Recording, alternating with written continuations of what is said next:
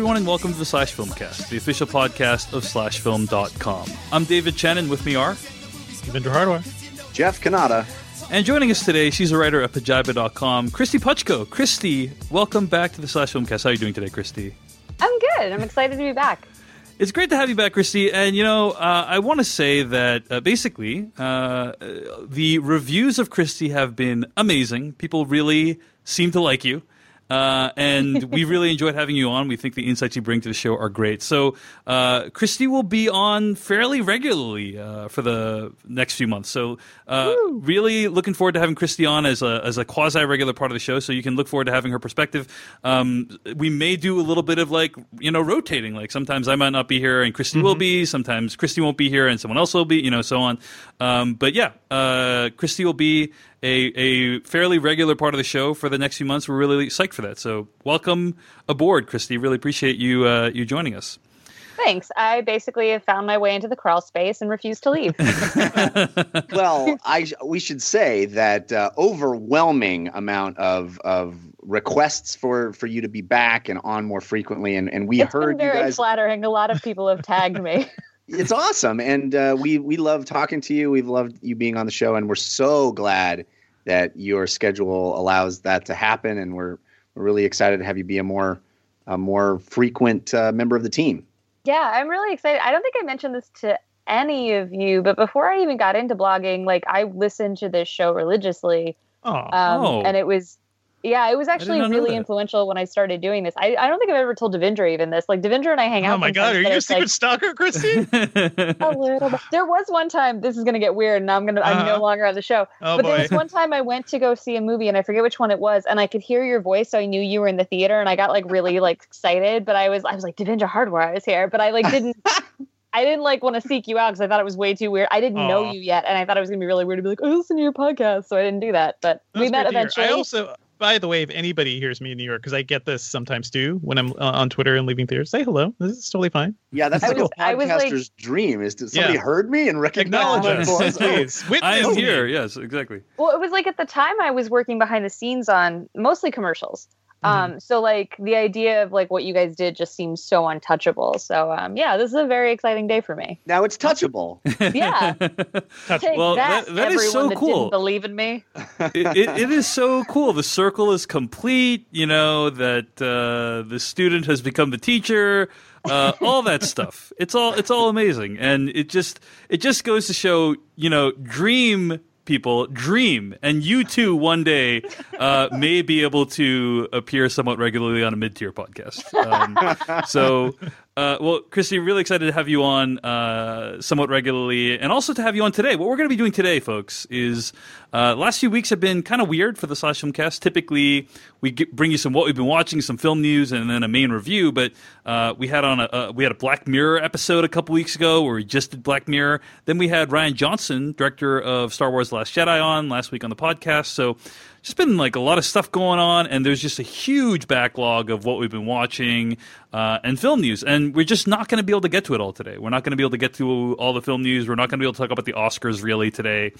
Uh, and so I would recommend you check out Slash Film Daily at daily.slashfilm.com. They got uh, daily film news for you. They got Oscar reactions for you. So check that out for some of the film news. But today we're going to be Dave, doing. you say that like it's such a negative thing. We're not going to be able to do all. We have so much to talk about. Yeah. I, that we have lots to talk about in this episode. It'll spill over into following episodes. We'll be talking about the Oscars when they happen. It's it's a positive thing. It's not a negative. oh, I wasn't trying to make it a negative thing. I'm sorry. It's been a like, long we just day. can't. Jeff. We can't do it. We can't.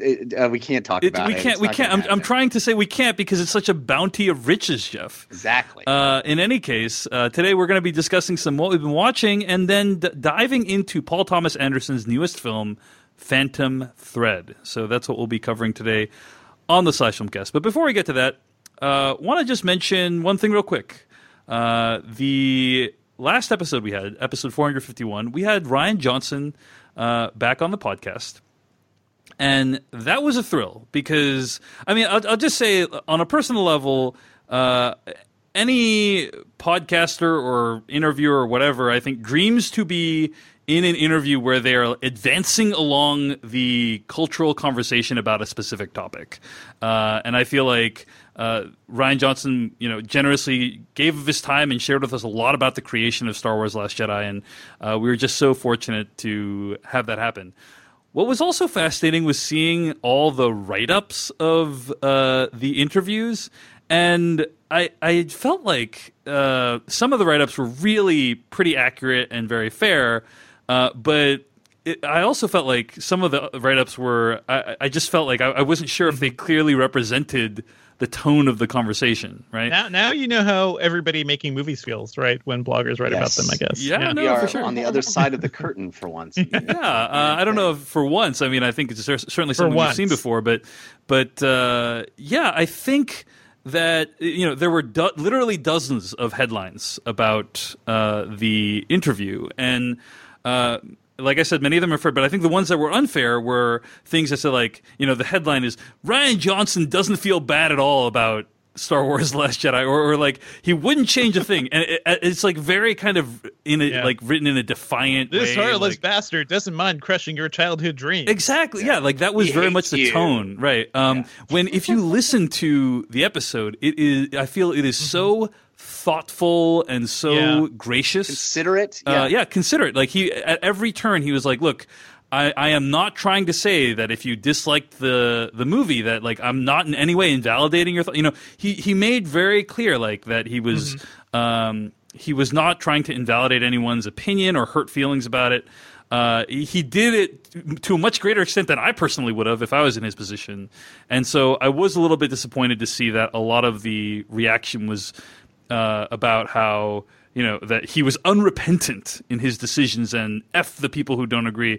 I did not feel that accurately characterized the conversation at all. It is such a, a view into headline culture, right? And and uh, movies and entertainment in general is such an unimportant relative topic, uh, but it it is only one small thing that is affected by headline culture. It uh, permeates uh, the modern discourse, uh, I think, unfortunately. But it's also interesting to me how many of the articles were written as if like the writer did some real investigative journalism, you know, and just like I tracked Yeah. down this Figured this, it out. this quote from Rian Johnson, and I'm gonna blast it across the air. I, I found it myself, and it's amazing that I did this. It's like, and there's no mention of this larger context of a two hour long conversation that it's plucked from that maybe people would be interested in knowing and hearing. Uh, it's it's an odd thing, blog culture. Yeah, it- Said the guy talking on the podcast from the blog. But I mean, it is because it's you know. I mean, I, I say this all the time when I try to explain what I do to people. Like the or when I that sounds weird. When I'm explaining to people what I do for a living, that's better. Uh, I I try to explain that the internet's like the wild west. So like people coming into blogging don't necessarily have a background on how this stuff works, and so you get things that are get totally separated from their source material and things that get taken totally out of context. And what's frustrating about that is that when you do strive to put things in context, people write everybody off because someone did it wrong. You know what I mean? So it's like it's not just something that's frustrating from the filmmaker's perspective or from you guys' perspective where you take it out of context, but even for someone who like I wasn't involved in that episode, but it's frustrating for me because I think it makes what we do it, it bases what we do. right. Yeah. I, I think the one that m- I, I was most upset about, the headline that I was most upset about was uh, IO9 uh, or Gizmodo. Uh, this article by James Whitbrook where he says Rian Johnson explains another major Last Jedi moment that didn't actually need explaining, and it, it was about Rian's discussion of the Holdo maneuver, and it, he was answering a question that I had asked him about it. you know, it wasn't like he was volunteering that information, uh, like Rian Johnson was volunteering that Right. information unilaterally. I had asked him this question. You know, you can criticize me for asking the question. That's fine, Yeah. but don't you know And I criticize think him we for. also emphasized even asking that was like the nitpick section, right? Like Yeah, it is yeah. tongue in Yeah. cheek too. So like context, people yeah, context. Uh, uh, you know, to, to be fair, like we we did publish at Slash Film a lot of uh, uh, material from the interview before the full conversation had been released, but I did feel that that was a particularly like uncharitable headline about the conversation. So. Anyway, um, uh, we may have some new listeners around this week, and I just wanted to say, uh, despite all that stuff, welcome. Uh, we hope you enjoyed that conversation, and uh, we have conversations about movies every week. So I uh, hope you're listening to this episode as well and enjoying uh, a conversation about the movies you've seen recently and Phantom Thread coming up five more episodes at slashfilmcast.com. And uh, yeah, just wanted to again say thanks to Rian Johnson for uh, for for joining us. And you know, I, I tweeted this today, but I. Uh, told a couple people that I know about this interview, and one of them tried to find it and just Googled Rian Johnson and David Chen. And the first result, or one of the first results, was a YouTube clip that is just like harvested the audio from an episode from uh, probably seven or eight years ago. That is Rian Johnson just ruthlessly ridiculing me for being a part of a high school a cappella group. And nothing um, has changed. Yeah, yeah, nothing has changed. It's, it's, it's just uh, people, you know, I, I think a lot of people were really impressed with the genial nature of the conversation, you know, that felt like a few friends just hanging out talking about Star Wars Last Jedi. Well, it comes through years of mockery of my acapella ways, I think is really uh, what I'm trying to communicate. So, anyway, thanks for all for who listened to that uh, conversation, who gave us feedback. I hope you enjoyed it. Uh, but let's move on to what we have been watching. Devindra Hardawar, you've been watching a few things, right? Yeah, a bunch of things. We have like what three weeks of uh, backup at this point, so I've yeah, got this, a lot to spill. This episode yeah. is like the fiber of our uh, of our what we've been watching. Yeah, we yeah. are Metamucil, and we are ready, ready to flush. Um, I've been watching a lot of TV. I've been checking out the second season of American Crime Story. Uh, this is uh, the one about Gianni Versace, and it's quite good. Uh, just want to say that I love the OJ, um, you know, season last year, and this one, I, you know, I didn't really know much about the story um, and the assassination and anything really about Andrew Cunanan. And you know, this happened what after OJ, right? There, this was all a big '90s thing, but I, it was totally outside of my orbit of anything I cared about. Uh, but this show is really fascinating, uh, mainly because it's uh, very well written, uh, like the first season. Um, and also incredibly well acted too. Edgar Ramirez stars as Gianni Versace, and uh, what's his name? Darren Criss, who is from Glee, plays mm-hmm. Andrew Cunanan, the serial murderer guy. And it's really, uh, honestly, the show is kind of his because it's all about like his motivation and what's going on with him and how this sociopath kind of gets to the point. You know, the, the show opens with the assassination sequence, and it kind of goes back and forth in time. And I, I think he's just like the character is fascinating. Uh, Criss does a good job of portraying him. Um, the show itself, uh, it honestly is kind of uh, related to the Phantom Thread too. Like just about the ideas of design and style, although the show hasn't even really delved too much into that. Um, you know, explores. It, in many ways, it feels like a lens into the 90s, just like the OJ show. So there's a lot of uh, talk about gay culture in the 90s and how different things were. Uh, there's a lot of talk about, um, I feel like, gossip culture or celebrity culture back then, too, because, you know, Versace was this, you know, world renowned designer who lived in a villa on in Miami, like in a villa that was basically facing you know the main uh the main beach road so like people would walk by and see him every day too. It's and like he talk to people which is something yeah he, he yeah. was like a local. He he yeah he was a presence there. So i think all that's pretty fascinating. One thing that i found really interesting too about this show is that uh, they cast uh, latino leads as italians. And I think that's kind of fascinating, uh, just because this is something I pay attention to. Uh, typically, in a lot of movies and a lot of TV shows, uh, for some reason they cast Italian actors as uh, as Latino characters, and that is you know that that is whitewashing. That is not generally great. Um, so I think Edgar Ramirez, who I think should be a bigger star, does a great job here. Uh, Penelope Cruz plays uh, Donatella Versace. Ricky Martin is here as uh, you know his uh, boyfriend as well. I think Ricky Martin gives a good performance as well. I think he's yeah, been in a I couple didn't movies. recognize yeah. him for like an yeah. episode and a half, and then I was like, "Oh my god, he we, still looks know amazing. him. I recognize those hips. Yeah, um, exactly. Yeah. That was so it. the show the show is quite good.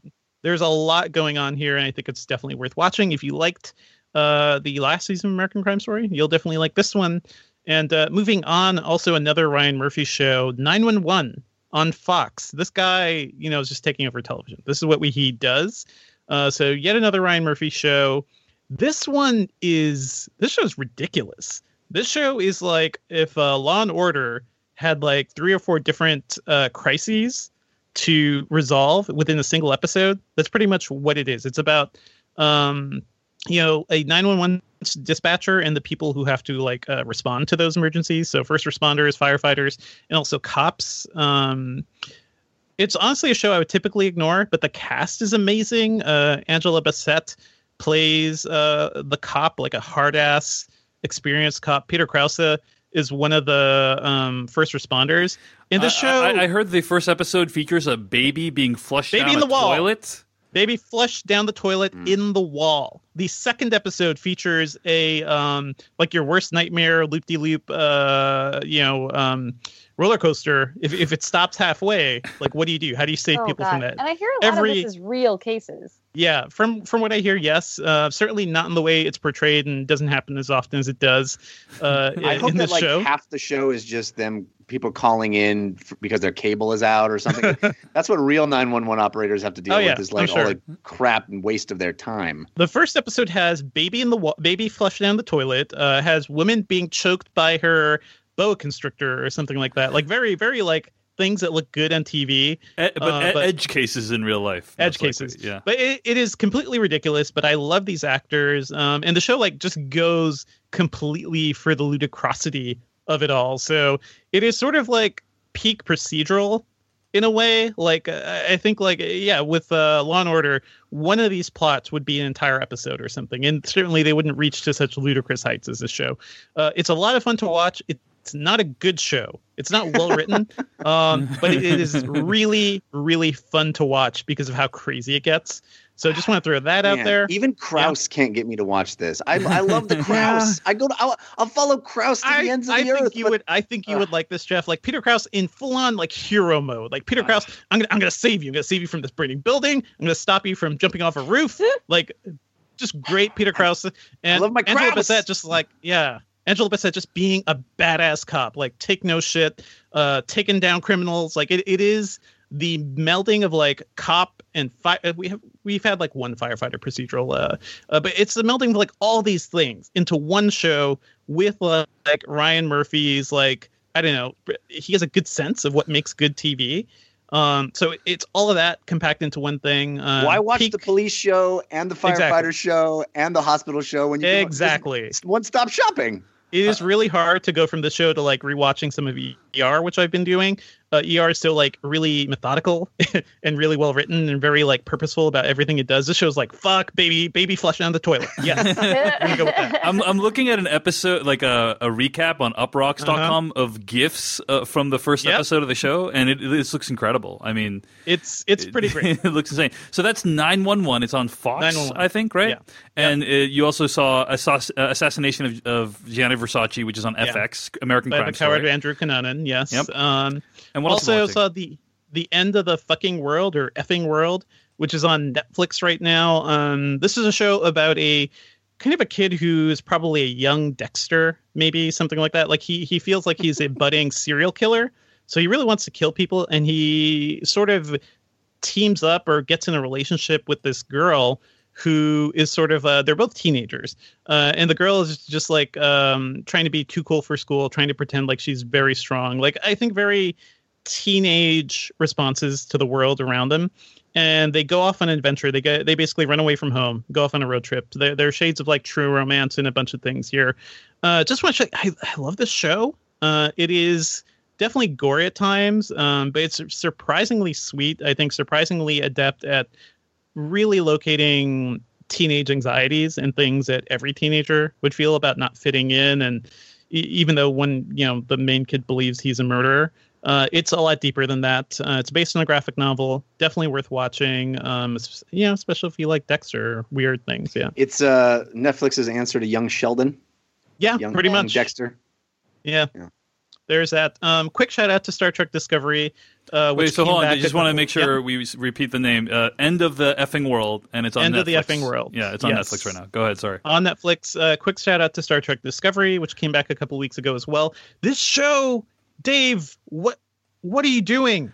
You I- need to be. You need to watch this show. I've, Because yeah, I've heard, it, is I've heard it's good. Okay, crazy. guys, I'm gonna watch it too. I just am not gonna subscribe to an entirely new thing just to watch sure, it. Sure, sure. I mean, it's I- fine. I, I- am doing it yeah, because it's part of what I do. But yeah. The plan is wait until all the episodes are live, Yeah. and then pay Binge eight dollars and Let- let watch me- them let me all tell you in guys one this. fell swoop. That is Binge not a good shit. plan. That is not a good plan because every single episode of the show has like some crazy ass twist that works really well and really like the characters are great, but they've just been like twisting who the characters are and the narrative and the setting of the show all around the place.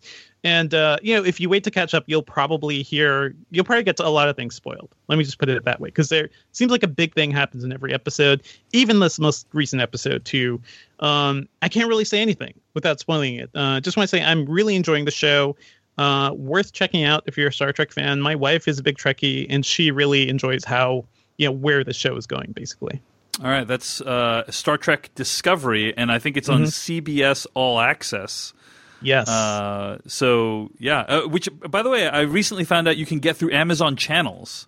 So if you don't want to re- like subscribe to a whole new thing, just you know, well, you- you're still subscribing to things. yeah, yeah, yeah. It's just like the interface is slightly easier. Uh, small Yeah. plug for Amazon there for you. Anyway, uh, and Devindra, anything else you're watching? one one last thing. Uh, I saw this film called The Insult, uh, which is Lebanon's uh, Oscar contender this year, I believe. Um, the the film is great. Uh, the real reason I went to see is because the Lincoln Plaza Cinema closed yesterday or on Sunday in New York, and you know that's uh, I just want to go to that place. Uh, I think I first went there around the time I first moved to New York in 2009. Um, so it just felt fitting to go there on its last day and see it close down. The movie itself is, you know, it's really good. It's a great drama about the sort of like cultural and religious divides that Lebanon is facing. Um, it- it's pretty much a great courtroom drama, even though it starts with like the dumbest, smallest thing, and it just escalates to the to something that ends up being like a national uh, story. Uh, but I found it really compelling. Great leads, great performances, and definitely a great movie to see in that theater because this is the sort of movie that Lincoln Plaza Cinema, uh, even in New York, a city with a lot of theaters, um, you know, a lot most theaters would not show a movie like this. And uh, yeah, I don't know what's going to happen between this and um, the landmark Sunshine, another independent theater, which shut down last week. That's within two weeks. Two of the most like iconic New York indie theaters have shut down. Uh, it is. It's a shame. Yeah, a lot of it's due to rent too, because it was uh, in both cases the leases were not renewed. Uh, for Lincoln Plaza, I believe the lease wasn't renewed because the building had to undergo some maintenance or something. But yeah, just just a sad thing. And for these institutions that have been around for a while, um, just sad to see them go. If you have a local indie theater, you know, visit it once in a while. Show it some love. Buy some popcorn because they won't be around forever. Yeah. Uh, so the movie is The Insult, and you went to see it at Lincoln Plaza Theater. And uh, people might not, if you're not from New York, you might not know that like Lincoln Plaza uh, Cinema is a, legendary art house theater, right? It's like one of the um, iconic art house theaters, and it is a huge bummer uh, that is closed down. Uh, movie industry as a whole, guys, not doing very well. Uh, I we haven't been able to really talk about this because we haven't had a film news segment recently. But yeah, uh, Matt Zoller Seitz the the film critic, tweeted today. He he went on a little tweet storm about this, uh, and it really broke my heart reading it. But it's it's it's really uh, a, a good indication of where things are. He writes quote how did we get to this point where theatrical is almost completely inhospitable to anyone but tentpole blockbuster directors most of whom are doing glorified work for hire? It's immensely complicated and a lot of factors are to blame but this is the reality now there are a lot of filmmakers who want to work in the feature format, 90 minutes to three hours length, shown on a large or largest screen to paying customers. But the film industry and exhibitors are increasingly not interested in that, with some specific ex- exceptions. Uh, and news also broke recently, a couple weeks ago, that U.S. movie ticket sales in 2017 were the lowest they have been in 25 years. Uh, and that is really bad. I mean, you'll hear like, "Oh, this is a record-breaking year for the box. Like, made more money this year than ever before." Uh, some factors contributing to that, you know, 3D, IMAX, uh, inflation, another big one. Uh, but when you talk about tickets sold and it's the lowest it's been in 25 years, that is not the sign of a thriving industry. You know, that is a sign of an industry in decline. Uh, and like consider consider how much the population of the United States has grown in 25 years, and consider that ticket sales basically are stagnant from 25 years until now. Uh, I mean, not sta- like it's obviously fluctuated, but I'm just saying like the the number from 25 years till now uh, is the same. It's it's just shocking to consider. So. Uh, not a great time. Not a great time, and we're seeing signs mm-hmm. of it all around us, and it's very sad. So, I think you know uh, the the advice that Devindra has, right? See see movies in art house theaters, support them like that. Uh, I, I, completely agree because we have no idea yeah. how long you get to see a movie like The Insult in theaters, uh, and so take it while For you sure. can. Take it while you can. and can. also. Right buying popcorn, buying concessions at those theaters actually makes a makes a world of difference. Don't don't sneak in food. If it's like an indie theater that you know is struggling or something like that that is how you support these things too. Yeah. Yeah my but, first job ever was actually at an independent theater in my hometown and there were only two theaters in my hometown. There was the teeny tiny independent theater that only had two places to show movies two individual theaters and then like the one at the, up at the mall that had all this stuff. And mm-hmm. like for years that theater's been kind of plugging along but it like only exists because like the local people make an effort to go there and make it because if they don't the big mall theater is not going to show you know like i remember one of my big responsibilities when i worked there was um, explaining to people what life is beautiful was about because it was a foreign film. And no but i mean like it was a small town. So you know yeah. a lot of these people weren't going to see foreign films because that's not really what they did. And like the idea of having to read a movie was like a thing. Yeah. and like you know i mean that that theater had a huge shape on who I was, and not just because of you know it being um, my first job, but also because it was where I saw a lot of stuff I wasn't going to see somewhere else. Um, and I think part of the problem today is that there's such an accessibility with the internet that people just figure, well, I'll just watch it at home. And I understand that. And I also understand people not wanting to go to the theater when so many of the theaters are getting increasingly kind of gross. Like, mm-hmm. you know, you know, the sticky popcorn, whatever.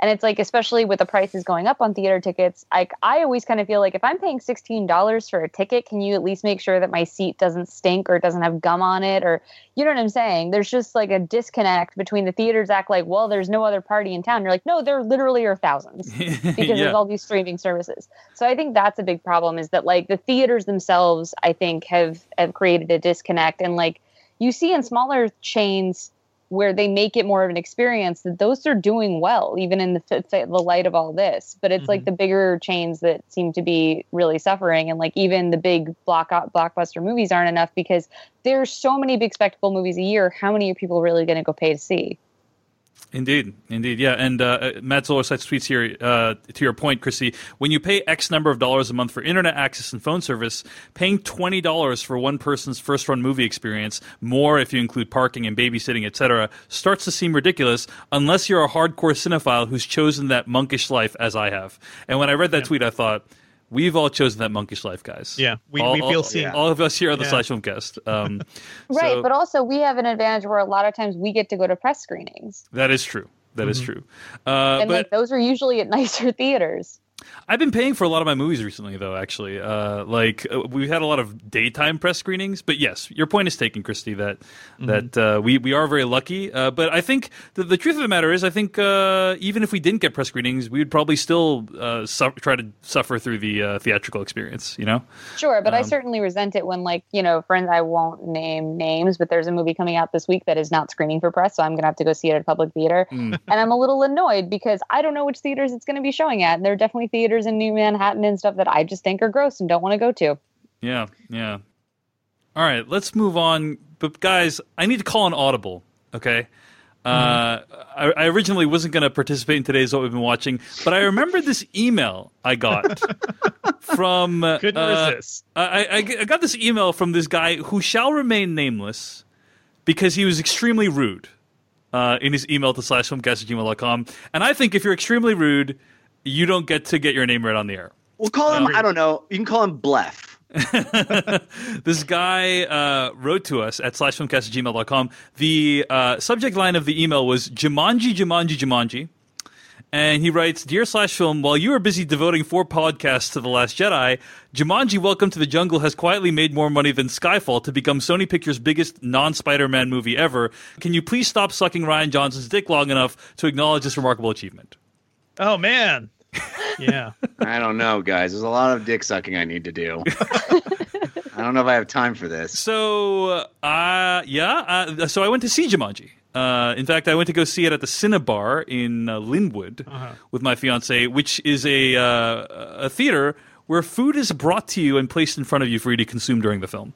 Very nice. And it was a great experience. Like I, I enjoyed the food, but you know, uh, I wouldn't want that experience for every movie. You know, I wouldn't want to have uh, someone wandering around in the darkness looking for a check uh, when I'm watching Phantom Thread. Do you know what I'm saying? But Right. for Jumanji: Welcome to the Jungle, that is that is the perfect movie to watch while food is being you know waited and served to you. You don't mind hearing people chew manji? if someone if someone or, or- orders uh, some Wow, food Jeff. and a brew manji, I feel like we need a timeout. Mm, yeah, I think we need a timeout like for you, for you, Jeff. Um, No, I don't mind if someone. This. I don't mind if someone Jumanji. Uh, uh, that I was trying to do a French thing there. Okay. Yeah. Yeah, like Yeah. manja. Manja. I got Wanna yeah. Go, I think you Yeah, go manja. I don't mind if someone Italian. Jumanja. Okay. Anyway, Jeff, It's look, you, you you got you threw me all off my game, Jeff. You threw me off my game. Dave, My well, job. this is Alamo Drafthouse entire mo. Yeah. It's funny that that's what you're complaining about. Although it's something I brought up too. Like for a theater that will kick you out if you if you talk or do something, you know, that that you know is against their rules. Their actual service, like the thing that they do throughout the entire film, uh, I find more disruptive sometimes. That's so funny. yeah. I I've never had that problem at Alamo, uh, but again, I forgot to mention the theater I mentioned before that I grew up working at. Uh, we did that, but not as successfully. um, there was, it was like we also had these long before Alamo, mind you. The, well, actually, I don't know if that's true, but we had these long bench tables in front of people, and we had um, candles that lit up Oh, that boy. like yeah like the little flashlight ones with different colors so it was a very imperfect system and we didn't have the the area between the seats and the table so i just had to step over people Ooh, oh my god. yeah sounds awful. so admittedly maybe it, it was an imperfect system. Um if you're also, sitting in the did- center of a of an aisle, you are not allowed to order food. yeah it was kind of we kind of hoped people would not do that. Um and then the other weird thing was that um you were basically doing the job of a ticket person and a waiter but um no one tipped because it wasn't really a restaurant even though we're serving you food. So um that was fun for minimum wage jobs times um, but yeah, I've never had that issue. Like I, I've seen a lot of stuff at Alamo. I covered Fantastic Fest, and I go down for South by, so I've seen a lot of stuff there. And I've gone occasionally to the Brooklyn one here. Um, I don't know. It doesn't really bother me. Yeah. I think because I've uh, they've always been pretty good about darting in and out, and like more that I just get distracted by the menu because I'm like, what else could I get? I'm I'm I'm honestly fine with it. I just it's that inherent sort of like disconnect, I guess, or hypocrisy between their their like be silent at all times thing and the potential for disruption. And when they were Mhm. starting out, you would certainly. I just. But I, uh, Dave, Dave, I- how's your thing? I remember I saw a tweet that sent a chill down my spine. I, I don't remember who. I think it was. I, it might have been Jason Bailey that tweeted this or something. I don't. I, I apologize. I, I don't mean to misattribute, but um, I, I remember someone tweeted, you know, Alamo Drafthouse, like love you doing what you do, but during Atomic Blonde, you do not drop a check during the hallway fight scene. Yes. Uh, I, I, I remember seeing that that tweet and just I just I was like, oh my gosh, I don't think I could ever risk yeah, that. that's fair. you know. Yeah. Uh, anyway, I really do try to close be the end of the mindful, though. movie. Yeah. They need like the equivalent of that P app, but it's like you know Oh when to, yeah, when, like when when you order the buffalo wings app. Instead of run P, it's run to the Buffalo Wings. Okay, anyway. yeah. Jumanji, welcome to the jungle, guys. I'm trying to get through this in one minute. Um, so uh, it's pretty good. I don't know if you guys know the plot of the movie, but it, it's it's basically a, a remake of the Robin Williams movie. You know, it's it's closer to the Robin Williams film than it is to uh, the book, which was very thin and, and didn't have that much of a premise. Uh, but yeah, it's kind of a remake. It's updated for modern day, where basically these kids play this video game and are sucked into the video game. And then when they get sucked into the video game, they uh, take on the characters in the video game who are portrayed by like The Rock and uh, Karen Gillan and Kevin Hart and Jack Black. Uh, That sounds absolutely nothing like the Robin Williams version. Oh, oh, uh, yeah. well, So, I mean, what's similar is that they're stuck in this game and they have to try to get out, basically. Right, but Um, isn't the Robin Williams version a a board game and b it he doesn't get sucked into it; it comes into his world. Right. Um. No, he got sucked into Yeah, no, he for gets like sucked into 20 it. Years. He gets sucked into it. Right. Yeah, Yeah. yeah. you just okay. don't see that part. And Ah. without without giving anything away, I'll just say that there are some pretty significant callbacks to the Robin Williams version. So, uh, so I've heard it's really good. I just missed the screening in December and have not gotten around to catching Yeah, up. I'd on like it. to see it. It is it is highly enjoyable, guys. It's a it's a great crowd pleaser, and it's also a movie that's made over seven hundred and seventy million dollars worldwide. Uh, and this is, is a movie that kind of went up against uh, uh, Last Jedi, like kind of dethroned Last Jedi, which. Uh, I'll be honest, guys. Uh, I, you know, obviously really enjoyed The Last Jedi, but Jumanji: Welcome to the Jungle. Like, if, if I had a family of, you know, three kids or whatever, and I had to go to see a movie, like I would probably choose Jumanji: Welcome to the Jungle instead of Star Wars: Last Jedi, just because uh, it's like a, a much uh, more accessible film. You know, it's not a challenging film in the way that Last Jedi is. It's a, it's really accessible crowd pleaser. It's very funny. It's broad, uh, and you get to see these uh, famous stars like The Rock acting like teenagers because you know teenagers are kind of like in their bodies. You know what I mean? Um, this is not. This is really hard to reconcile with all this Rian Johnson fellatio I've been doing. I yeah, indeed, indeed, it's very. Yeah, I was going to say, I can't wait for the headline that's like, Dave Chen, this is Rian Johnson. uh, not a diss at all, not a diss at all. But it's also great to see uh, Jake Kasdan, uh, who made Walk Hard, the Dewey Cox story, a movie that bombed horribly, Man. um, and Classic. a yeah, classic a- film. amazing Yeah. movie that's on Netflix this month. Uh, but it's great to see him uh, come back with this incredibly successful movie. Like it's over 337 domes- domestic. Uh, it is just it's still going. So our theater was packed, guys, and it's like five weeks after release. So Pretty good. I, I have to ask though, Dave, did you go because of this email? Because I would say if if you send us an, if you send me anything like that, that is not Yeah. a way to get me to listen to what you're I saying. Like, just- fuck off. no, yeah, Yeah, I it- that would not make me be like, I'm going to You're go see Jumanji. encouraging them, Dave. no, it it uh, I did not go because of that email, but I Good, you know good. I it was an incidental. It, it- you know, it was the movie theater was showing like I Tonya and Phantom Thread, and I'm like, okay. I've already seen all those. Plus, I don't want to see them while eating anything. Jumanji, it is. I, I will also say this. Great while eating something. Uh, yeah, good, good call. I will also say one last thing, what you're which is, which is uh, we've seen a bunch of uh, recently. We've seen a bunch of great video game movies that aren't based on video games. Um, so I'm thinking Hardcore Henry. I'm thinking Edge Yeah. of Tomorrow. Tomorrow. Right? Uh, these mimic the mechanics of video games in a lot of ways without actually being based on a video game. Uh, Jumanji now joins that pantheon, I think, of great video game movies that aren't based on video games. Um, and I think if you if you like video games, Yeah. you will really enjoy how this movie tackles uh, some of the video game mechanics. So it, it, Cool. it's yeah, it, it's uh, really a lot of fun, and I can understand why it is such a huge success. So that's oh, how Jumanji. we've forgotten Assassin's Creed. Like oh yeah, and, and for that good movie reason. happened. yeah, and for good that reason. movie yeah. happened. Right. Jumanji: Welcome to the Jungle. It's, it's out in theaters right now. It ruined Michael Fassbender for you, Kristy. Um, Almost. uh, okay, Jeff, what have you been watching this week? Oh, so much, Dave. I'm so glad we have tons of time to talk about it all Yep. because I have a lot. Uh, let's start with the most recent thing. I saw the new Netflix movie, uh, A Futile and Stupid Gesture. Uh, this is the story of, oh man, I had it on my screen and a lot. The guy's name. Um, the story of, of the starting of um, Harvard the National Lampoon. Hmm? Yeah, the the National Lampoon at Harvard, right? Yes, the National Lampoon at Harvard, but then transitioning. It's really a, the story of of um, what's his name? Um, hang on a second. Let me find it. I'm gonna Doug Kenney. Doug Doug Kenney. Kenney. Yeah. Uh, uh, it is the story of Doug Kenney and how he and his writing partner founded the National Lampoon magazine, uh, which was a offshoot of the Harvard Lampoon that they uh, helped write during their tenure at Harvard. But then they launched it into the National Lampoon, and then parlayed that into writing uh, National Lampoon's Animal House and the Caddyshack movies. Um, there was actually a, a documentary I mentioned uh, on the Slash Filmcast uh, months ago uh, about this very topic, and this is the the narrative film um, ab- about that.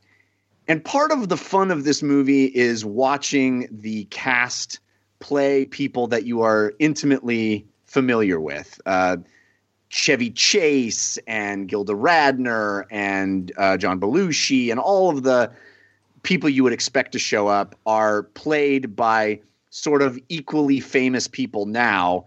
And that's kind of the fun. And this movie actually does a lot of really um, fun, clever things with narrative. It is it is a movie about parody and it's sort of parodying itself at the same time. I don't want to spoil anything, but there are some narrative flourishes that are uh, really clever and really fun, especially if you don't know the true story of of these these people. Um, it's directed by David Wain. Uh, it stars um, uh, a whole bunch of people you know, including Will Forte as the as the main character. I, I liked it. I did not love it, but I liked it. I thought it was uh, really smartly done. Um, it's constantly commenting on itself. For example, at one point, um, there is a moment where they're hiring the crew that's going to be part of the National Lampoon writing team, and it's sort of like this assembling the Ocean's Eleven team, and somebody steps out and talks to the camera and goes, "Oh yeah, we also hired like 14 other people, and here are their names, but this is a movie, and we can we have to narrow down our characters. So sorry, reality. Oh, by the way, here's a list of other things we changed, and then like this huge list scrolls by the screen of like all of the stuff they changed. Uh, and it's stuff like that that happens throughout the movie that's constantly like t- poking fun at itself and twisting narrative on its head that I found so fun. Cool. Did you and did you prefer it to the documentary? Uh, what was the name of the documentary? Do you remember that? Uh, I think it was. Oh no, I don't remember it. Um, I think it's also on Netflix though. Drunk, stoned, brilliant, and dead. I think is is what. Yes, indeed. You saw Thank that you. as well, right? I did. Yeah, I I much prefer that just because it's a documentary, right? You're actually getting real footage of these people. You're hearing the real bits, not people recreating them. Um, I found this to be a fun companion piece and a fun. It's just fun to see everybody trying to recreate those moments, and uh, you know, actors now trying to be actors then. Uh, there's a a charm to that, but as far as delivering the information, which I find to be very entertaining and interesting, the documentary is superior. All right, that's a futile and stupid gesture. Jeff, what else have you been watching this week? Uh, I watched uh, with my wife. We watched uh, all the way through the marvelous Mrs. Maisel, uh, which Nice. is Amazon's award now award-winning um, drama about a 50s housewife who becomes a stand-up comedian. I love this show. I, I really, really enjoyed it. Um, the performances are wonderful. There, this this show is like dripping with budget. It, you just see budget splashed across the screen. Do you I mean, mean, production value? I mean budget. I'm just confused. Like if like if you, I don't understand when you say that. If you mean like it seems like it's low budget or high budget, I'm I'm confused. high by the budget. I'm saying it. Use you, you know how they say the money is on the screen. The Okay. money is on the screen in this movie. They clearly it's, it's spent a lot- period. It's a period piece, right? So Yes, mhm. but and it they- takes place in New York. So It does, and they spared no expense. And it, I mean, the costuming is exquisite. The there are these wonderful. Almost every episode starts with like a sort of short film that is stylized and grandiose and kind of incredible. There'll be these long takes, and some of them are almost musical numbers. And, and just that alone is like, oh my god, they must have spent a fortune on that and that's just like the first you know 48 seconds of a sh- of an episode. Um, it, it's it's really amazing. And uh, i appreciate that. I mean it's beautifully shot. The period has been recreated with an amazing attention to detail and it, on such a scale. I mean they're, they're these g- big wide shots of new york city these entire buildings that they've transformed. It's it's quite something. Um, I also love how theatrical this show is. It it really doesn't back away from being a very theatrical, stylized thing in and of itself. There are bits, self-contained bits. An example of one is uh, Tony Shalhoub plays uh, the father of the main character, Mrs. Maisel, and there's a scene where he is finding out some information about his daughter and he, he keeps leaving the room and thinking of something and coming back and going okay and then coming thinking leaving and coming back and saying a new thing and she tells him and he Mhm. goes okay and he does a- him so well. Yeah. yeah but it's i mean it's like something you would see in a play it's not something you normally see in grounded naturalistic television you know it is it is very stylized it's very over the top and this show embraces that and i i adore that because i i'm drawn to that kind of theatricality. Um, so that's a lot of fun. My criticisms are as somebody that has uh, is a big fan of stand-up comedy is a student of stand-up comedy has done a lot of stage comedy myself it, it treats stand-up comedy like a superpower which is weird. Like she has this superpower where she just magically can get up and deliver a perfectly tight well oh, that's interesting. I yeah it like that. I thought of it like that moment when you realize you're really good at something. Like think Goodwill Hunting when he says like I could always just play. Like Right. that's what it felt like to me. It was like I used to work in post production and production uh, and stuff like that on films, and then when I tripped into like writing about films, I was like, oh, this, like it all of a sudden made much more sense for me to be on that end. You know what I mean? Like to me, that's Mhm. what you're seeing in Mrs. Maisel is that moment of being like, maybe you're you're good at things, but when you find the thing that like really suits you, it's it's Yeah. like unlocking. I guess like unlocking a superpower. I, I think But, what Jeff is saying, like Rachel I Brosnahan is just so compared myself good. to a superhero. Rachel Brosnahan is so good at those particular sets. It does feel Mhm. like a superpower in her hands. Like she yeah, I get that. Well, she also just those Oh, oh, yeah. yeah. Also, it's like Yeah, exactly. Mhm. It's it's like uh it's like how in Glee, you know, like they, they would start singing and it would be perfectly arranged and everyone knows their parts instantly. Did you guys It- rehearse this? yeah, it's just it's like those things are typically like yeah, there might be a one in a billion, you know, prodigy that can do something uh, that requires a ton of practice really well on the first try. But in in general, you know, people who are really good at comedy uh, agonize over every single moment in the, in their sets. You know, Well, Um, that's and what's when- so interesting is she has the raw talent, but then the show. I mean, as- I'm sure Jeff's about to say that the show is about very much about her learning kind of the ropes. Yes, and I I appreciated that, but I think it portrays that learning. It's like it. It's like I would imagine somebody watching uh, the Karate Kid that has studied karate and going, "That doesn't Right. teach you karate," or Yeah. you know, Yeah. Whiplash if you're an actual Well, drummer, and that's Yeah. fine. It's totally Sure, fine, because you know, film is life without the boring shit, right? or But I- should be. Uh, exactly, and no, there's nothing cinematic or fun about watching a person sit with a notepad and try to work out. It's a joke, It, but it's like comedy fan fiction in a way, because like Lenny Bruce just shows up and becomes an important character. Like there, there are certain things he's you sort give of up. Deus to- ex Bruce, Yeah. is what he is. Deus Ex Bruce, Yeah. yeah, it's perfect. so Jeff, it sounds like you're a big fan of the I, marvelous. I Miss liked it a lot with with a you know in this kind of fantasy realm, Mm-hmm. uh, but I I did enjoy watching it. It's the performances are very charming, and the show itself is easy to recommend. I'm very excited for a season two. Awesome. Uh, all right. Well, that's the marvelous Miss Maisel, and it's on Amazon Prime instant streaming. Jeff, anything else you've been watching? Well, one last thing I wanted to bring up while we're on the topic of uh, stand up comedy. Uh, I had a chance to watch uh, one of the two new Dave Chappelle specials, The Bird Revelation. Uh, there are two specials, and if you're not familiar, uh, both of them are on Netflix. Um, the Bird Revelation is the more, what's the word? Intimate. Uh, intimate is certainly the word. Um, reflexive. Uh, it's it's less trying to be straight up comedy and more sort of sit down philosophy. I would say, Mm-hmm. although still very funny. I think. Um, Dave, I'm sure you have seen this. Oh, yeah, I've seen too. both of them uh, multiple times actually. So Yeah. Yeah. Um, I'm a big fan of Dave Chappelle, as I believe you are as well. Although I think you have more mixed feelings about him of late. Um, that But, is that is uh, exactly correct. Yes.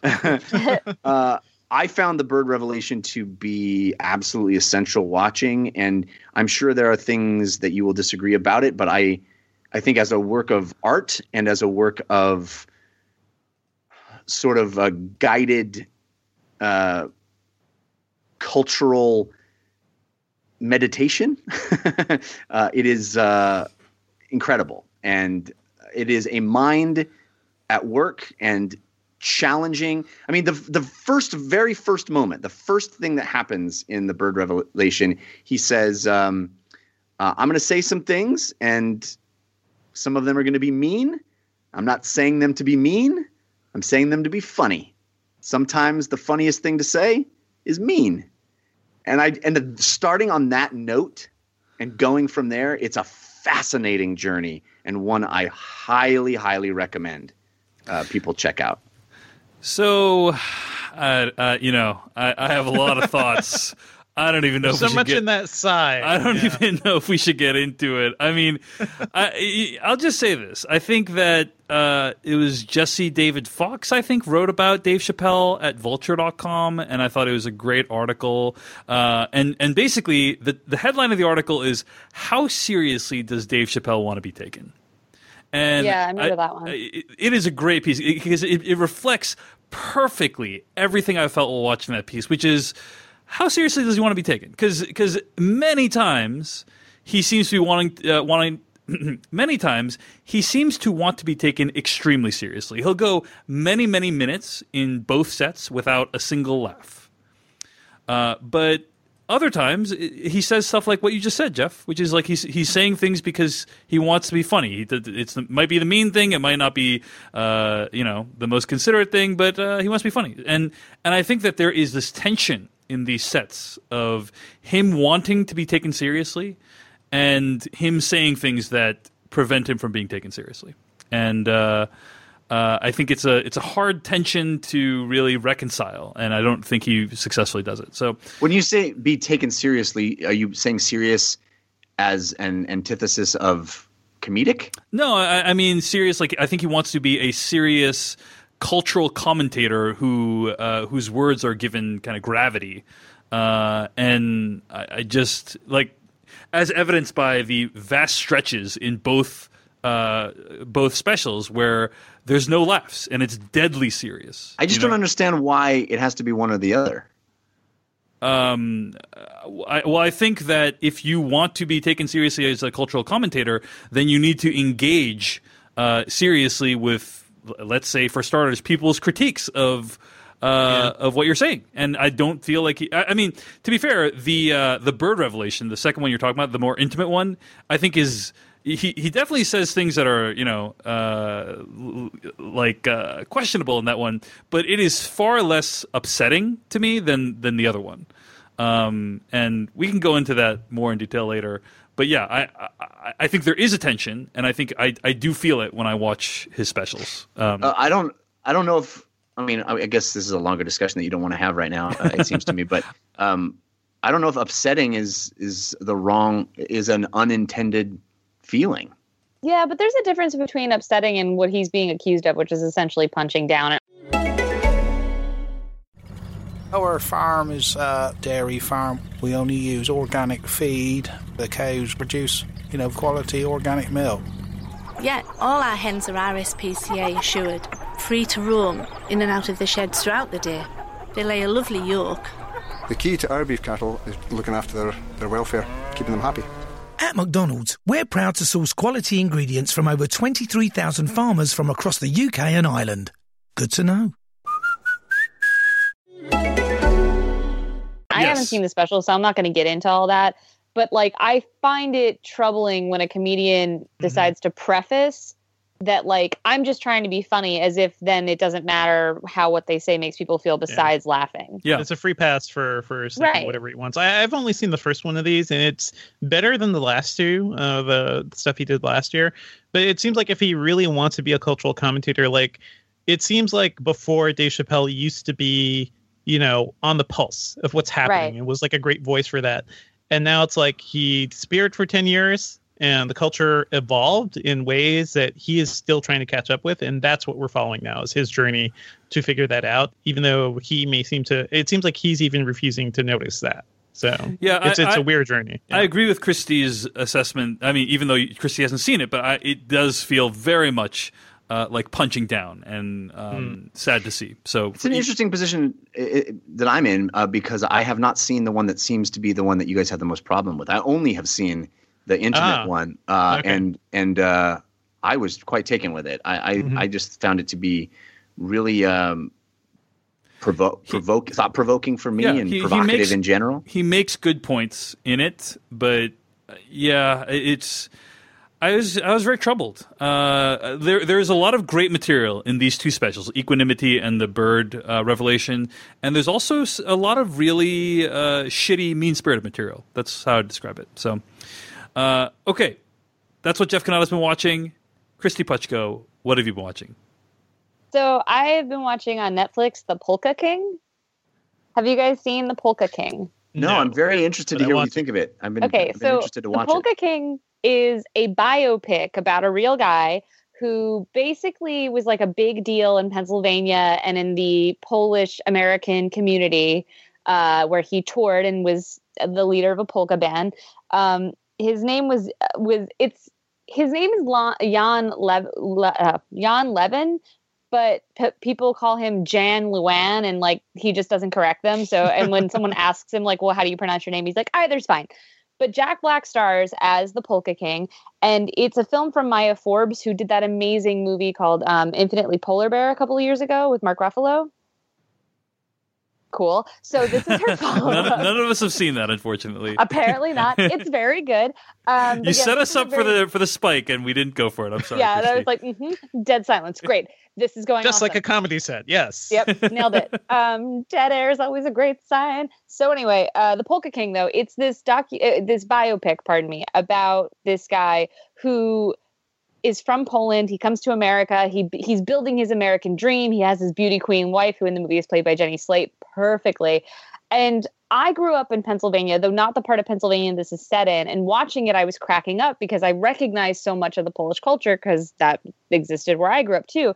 So for me, it was really funny and kind of like visiting home. And I had never heard this story and I love true crime. So I was really fascinated. But the more I watched it, the crazier the story got, where he's conning people. It's ultimately about him conning them into a Ponzi scheme. But along the way, there's a bunch of weird adventures about how he like decided that he would get people in to meet the pope and then the weird back alley deals he needed to make happen to get that to actually be a thing and he like rigged a beauty contest allegedly and there's all this weird stuff going on and so watching it i was cracking up and i was like how much of this is real though or like how much of this is like we're playing with the facts and uh, so I wrote a piece for Pajiba about it, and a lot of it, like most of it's 100% what happened. They play a little bit with the timeline because it's a film, and let's cut the boring shit.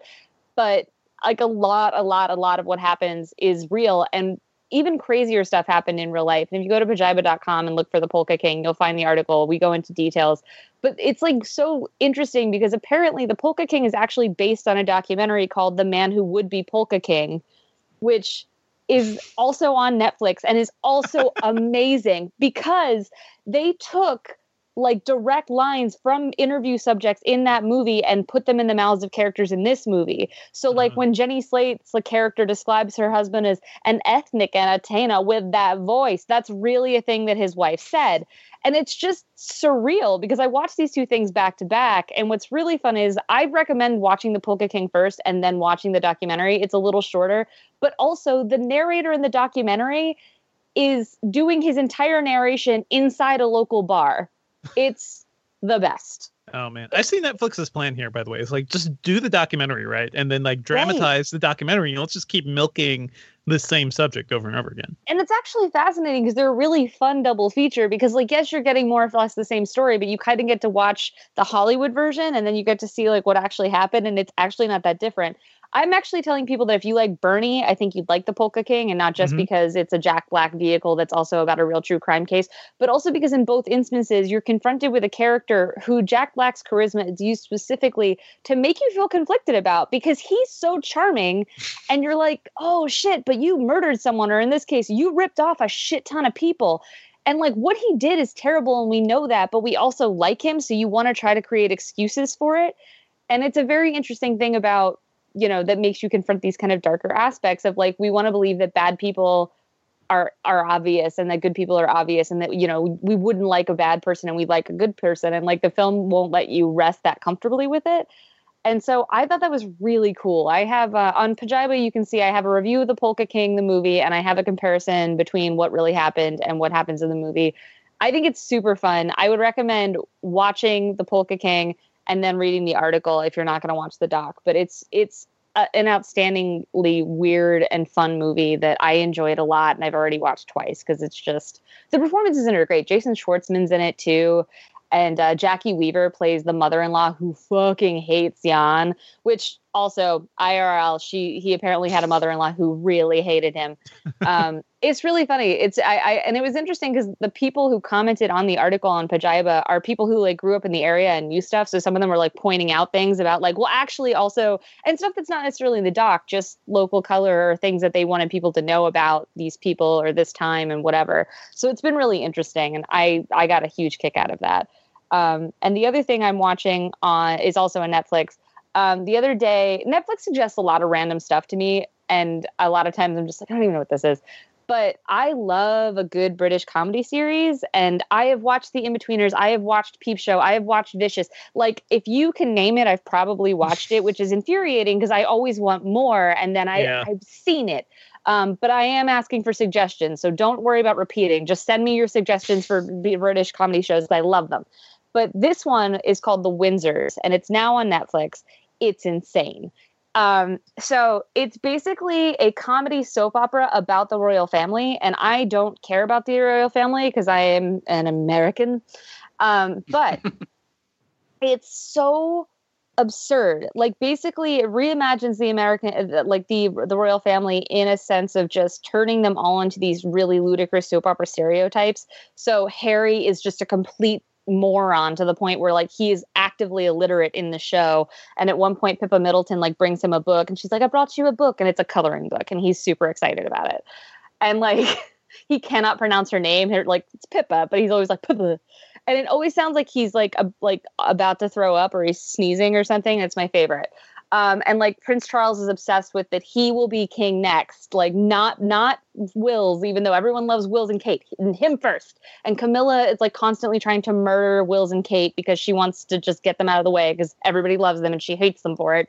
And like Pippa Middleton is constantly trying to get with Harry. It is ludicrous. And I don't know much about the royal family, so it's super fun for me because I'm just like, I don't know how much of this is based on anything but I don't care. It's very funny. And um, it's actually a, a relatively newish show. The most recent episodes aired over the summer and they're already on Netflix. So uh, Donald Trump shows up in season two, which he's so accurately portrayed in season two that it makes me worry this is actually a documentary series.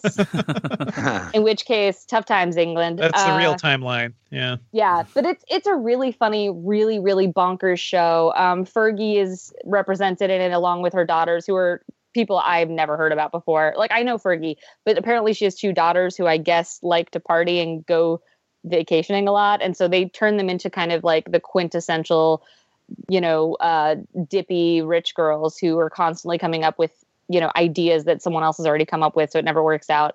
But it's actually just really funny and silly and um, honestly kind of sweet because ultimately, no matter what the royals are doing, Wills and Kate, meaning uh, Prince William and and Kate Middleton, uh, are always trying to be genuinely good people and to and even though the show is constantly mocking the fact that the monarchy is an outdated concept, according to the show, I don't UK do what you want.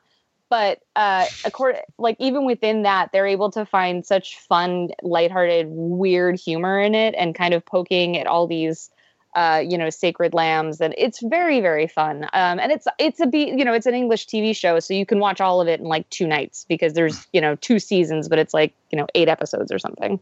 Kristy, I take it that you have already seen Toast of London. I started that, and I'm not into it. I, I know you really liked it. I I it's just. I don't know. It threw me off. I like IT Crowd, and so I tried Toast of London on your suggestion, and I just I don't know. I might need to give it another try.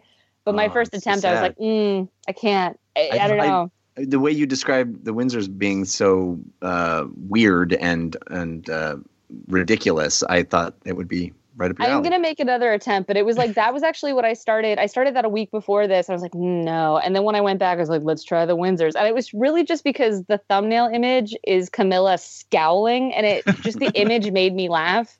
And like the way they portray Camilla, she's basically a Disney villain. I fucking love it. Like she's just constantly super manipulative and like just super passive aggressive and always just like with the evil plans and the it's just I, don't know. I, I don't think you need to know anything about the royal family because I sure, sure shit don't to find it really funny. But um, I wonder. I am really curious that if you actually know things about the royal family, like how much of this is like even ludicrously based on something. Because I think like because Kate Middleton was not, you know, an aristocrat, they like take it to the farthest end that it's not just that she's like a member of the public. Like they keep talking about how she's a gypsy, which is a weighted term. And I'm saying that only because that's the word that they use. But it's like the idea of like, they keep talking about, she's like, well, it's fine. If, if Will leaves me, I'll just go back to tarmacking driveways. And I'm like, what is going on in this? It's just, it's sensational. She accidentally takes heroin at one point. This show's nuts. All right, that's The Windsors, and it's on Netflix right now. Before we get to our review, I also want to thank uh, the people who donated to the Slash Filmcast and helped make this podcast possible. Really appreciate those donations, guys. Uh, it really does help us to pay for hosting costs and pay for the costs of putting on the show. Uh, and so the people I want to thank this week are Chance White for making a monstrous donation. Chance, thanks so much. Thanks also to Ruben Inga as well. Thanks to subscribers at the rate of $2 per month, Utkun Buyukata, Guido Scarabello, and Ben Kane for subscribing at the rate of $2 per month. If you want to support what we do here on the Slash Filmcast, go to slashfilm.com, click on the Slash Filmcast tab, use the PayPal links on the side of the page, or go to paypal.me slash filmcast. It's paypal.me slash filmcast. Uh, and again, thanks to everyone for donating this week. We appreciate uh, all of you guys. Let's get to our review of Phantom Thread.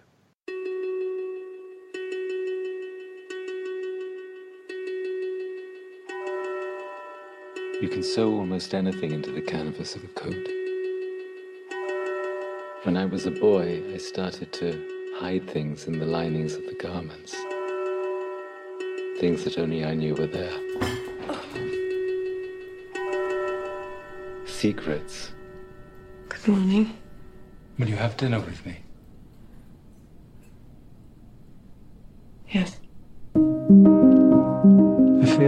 Been looking for you for a very long time. You look beautiful. Very beautiful. I have things I want to do, things I simply cannot do without you. Reynolds has made my dreams come true, and I have given him what he desires most in return. Every piece of me.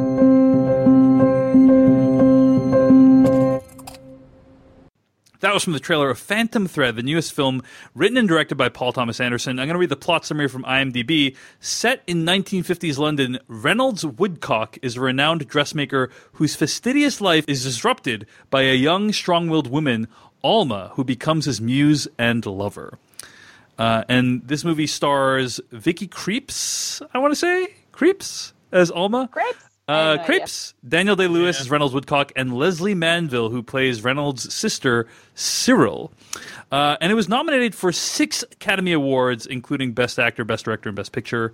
Uh, so I think it has a really good chance of taking home some prizes. Uh, but, Kristy Yeah. Puchko, what do you think of Phantom Thread? Are you a fan of this film? I am not. Wow. Kristy. Yeah, I don't know. I thought I, I was really depending on you starting with someone else. I feel like it's better if someone who no, like genuinely, I think it's better if one of you guys who like the film starts talking about it, and then I can talk about my criticism because my criticism, uh, I think, could use some context. Okay. Uh, Devindra, let's go to you. well, uh, huh, hmm. Uh, no, I, I love this. Set him up so I can knock you down, Devindra. Let's do this. yeah, I know I'm good at that actually. Um, I love this film. Uh, just want to say that. Um, you know, I talked about it a bit before on the show, and since then I've gone back and rewatched it uh, with my wife. It, it is a very lovely film to watch with your significant other. I think, uh, you know, it is. It's a gorgeous film. I love the texture of it.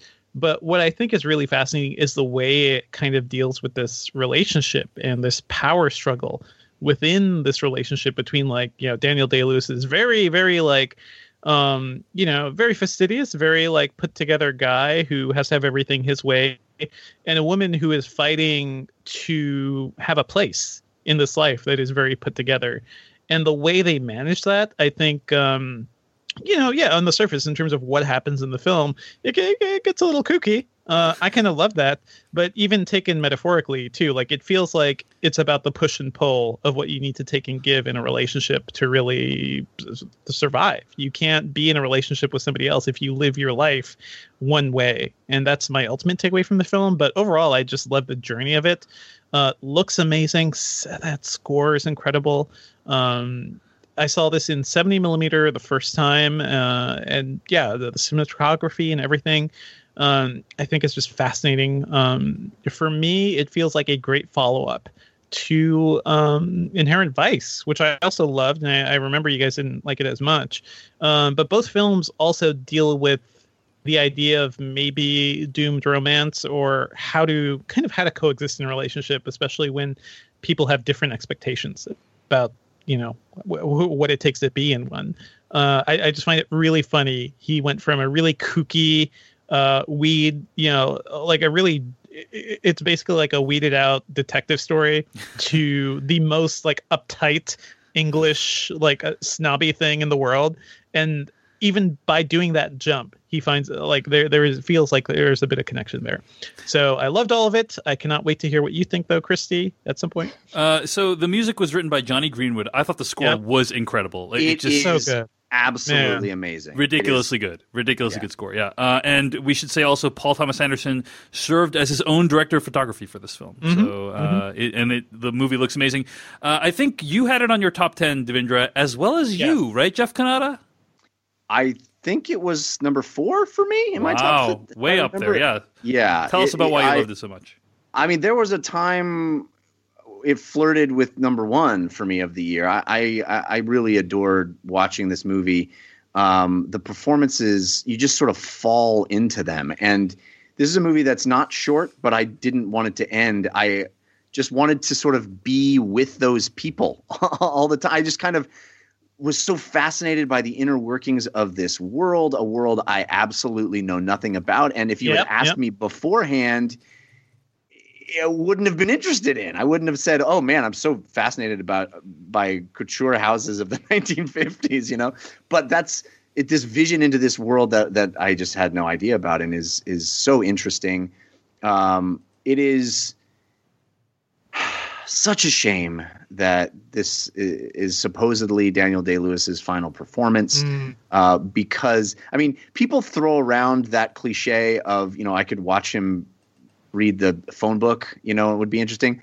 I think with Daniel Day Lewis, it actually would be interesting. But he would like spend years of his life, you know, understanding what a phone book is, you know, and yeah. all that.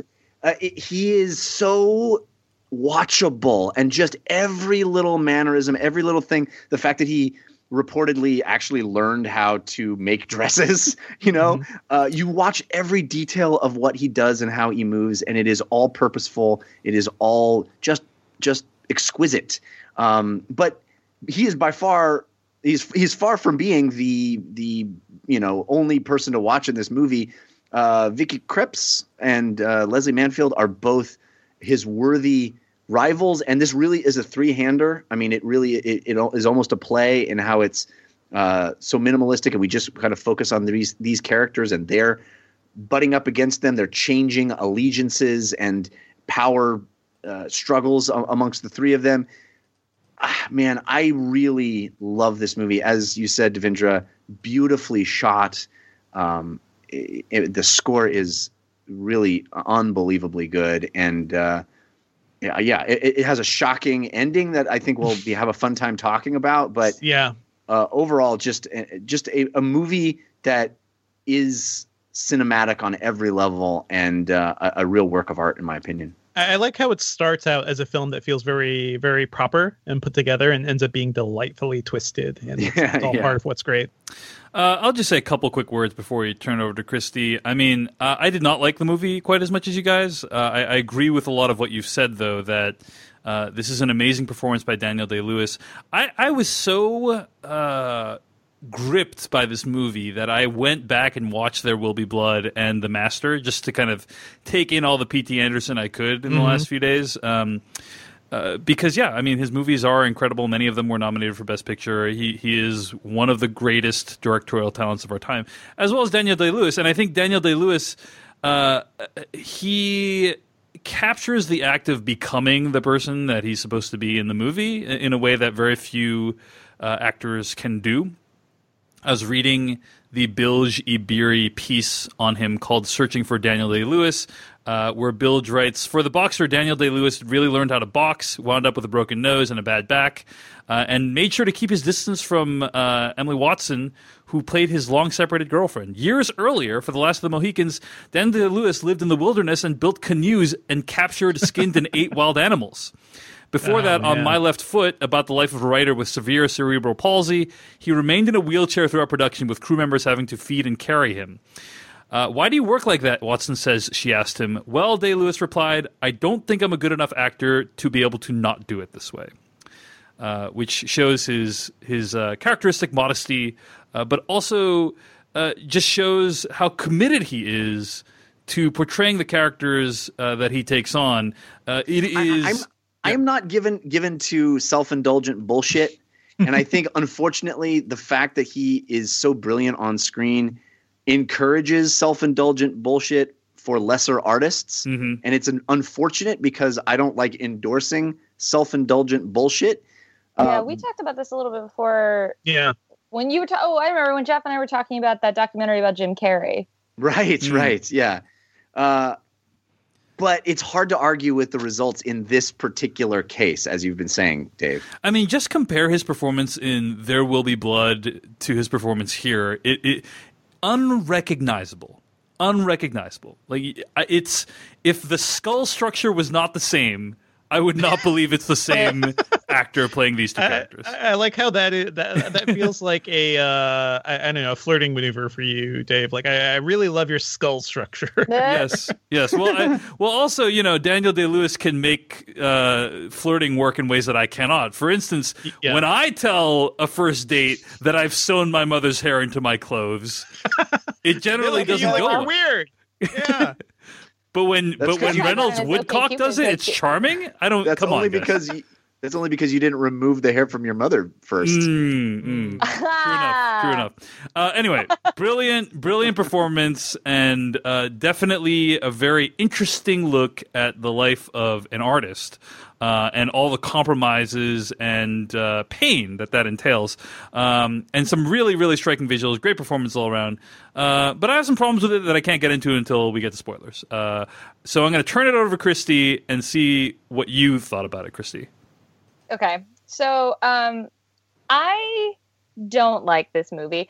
Um I I have sat and realized that I tend to think that his movies are well made but not my thing. But this one I actually have an issue with in that I understand and I'll get into this more when we get into spoilers, but I'm just going to dip a toe in without going into spoilers. I understand the argument about how this is a, a an idea of like you know the compromise involved in a relationship and what happens when two strong headed headed people like you know become involved in a relationship and I get all that. But the film inherently undercuts its female lead because the character that is supposed to be the muse and the girlfriend and all those things we know virtually nothing about her other than that mm-hmm. she's obsessed with him. Like we meet her when he first notices her which I don't necessarily have a problem with because it's a romance. But then even from that point it's always about what he wants, what he needs, what whatever, and like all she wants is him. So we don't even know if she has a family or friends or has any interests outside of Woodcock. And I just got really frustrated with that because when I hear people talking about how like, oh, and this is like he's really met his match and stuff, and I'm like, well, but at any minute he could dump her and cast her aside and she's a nobody again. Right, like right. he has there's a complete power imbalance that the film attempts to deal with but i feel like in a really facile way because it totally ignores it i think i do think that that P.T. anderson is attempting to approach the trope not only of the problematic artist who is abusive but also of the may december romance as we call it which like let's get serious like the main characters in this are like 60 and 30 so this is more than may december like let's get over ourselves but like It's we're so May used- next to December. right. Well, like we're so used to seeing that though, right? So it's just like you're not even supposed to blink at that. And I know that he's they're trying to have fun with that sense of dynamic and like the satire of it, and it gets pushed to the dark twisted place that we'll talk about in spoilers. However, it doesn't matter because the whole thing is ultimately about Woodcock. We got an email from someone who brought up the Bechdel test, and I props to them. I brought that up in my review too because you know, I don't think that you should look at the Bechdel test as a way to judge a movie in mm-hmm. like as far as quality, but this is a film where Daniel Day Lewis is surrounded by female characters. Most of them do not get names. Most of them do not get more than like a couple of lines. And beyond that, they don't matter unless it's about how they impact his life. Mm. And so it's like I honestly don't know if this movie passes the Bechdel test, even though it has more than two characters. I don't know if any of them at any point discuss something that is not about him. And and, And that that's kind of really and- and- yeah uh, so uh, you know w- with regards to bechdel test i think like just because it passes uh, doesn't mean it's a great film but if it doesn't pass then it does it does potentially hint that there is a, a an issue with the movie in terms of gender representation and you're saying It's a tool. It is a Yeah, tool. it's to a tool. discuss That's right. It- it because, is not like, you a- know, for instance, Fight Club doesn't pass the Bechdel test, but I don't think that matters because Right. Fight Club is about toxic masculinity, so it doesn't need to pass the Bechdel test. Right. But the Bechdel test is just trying to get you to understand how women are represented in a given film, and women are throughout this film, yet they are effectively just treated as like ways to affect the main character Hmm. who is a man. And it's just very frustrating. And Yeah. he's so dismissive. And I think that you're supposed to laugh at the ways he's dismissive of women. But early on, there's a speech he gives about uh, women and their silly marriage superstitions. And I thought that was really kind of gross and offensive. And people in my theater are chuckling over it and thinking it's hilarious. But it's like the 1950s. And he's like laughing about these superstitions women have that if they work on a wedding dress, they won't get married themselves. And I thought, but like so much of a woman's you know future at that point depended on who she could marry it's not funny to women to make fun of that because like you might think it's stupid but like if me not sewing a wedding dress means i have even an inkling more of a shot of actually getting like a husband and a livelihood why you know i just thought it was really it's like i think you're supposed to to laugh at kind of him being an asshole but i also think that it never really addresses the power dynamic in in a fair way and so it's like poking fun at this as if this is something we're not dealing with. But it's like literally we're in the moment of Me Too where Harvey Weinstein horribly abused his power and used exactly this dynamic where he was a rich, powerful, older man who could bully people to do whatever the fuck he wanted or, or you know, could just abuse his power flat out. Forget the bullying, just could be, you know, a monster. And because he was talented and because he was powerful for so long, we ignored it. So I find it really uncomfortable that in this moment, this is the film that's coming out that's trying to kind of make light of that dynamic and trying to make it kind of whimsical and funny. And like, I'm not saying that you can't make jokes about dark things, but I think the way this movie does it, it really just got under my skin. Mm-hmm, mm-hmm. All right. Well, Yeah, I think I think there's a lot more to discuss, and we really should move into spoilers now because uh, yeah, if we say otherwise we're not going to have any time. movie is spoiled. Yeah. So let's move into spoilers, starting right now for Phantom Thread. Now you're looking for the secret. You're going to see this coming? No. But you won't find it because, of course, You're not going to see this coming. you're not really looking. I have been puzzling over how it works. You don't really want to work it out. Who's in the box? I have been dying to tell you. I want to tell you my secret. You want to be fooled. Guys, this week I watched a movie that was written and directed by a modern auteur, which is about an artist that is extremely particular about how he likes to work, even when it completely disrupts and messes up the life of his significant other. And towards the last third of the movie, things really start to descend into madness in a crazy way.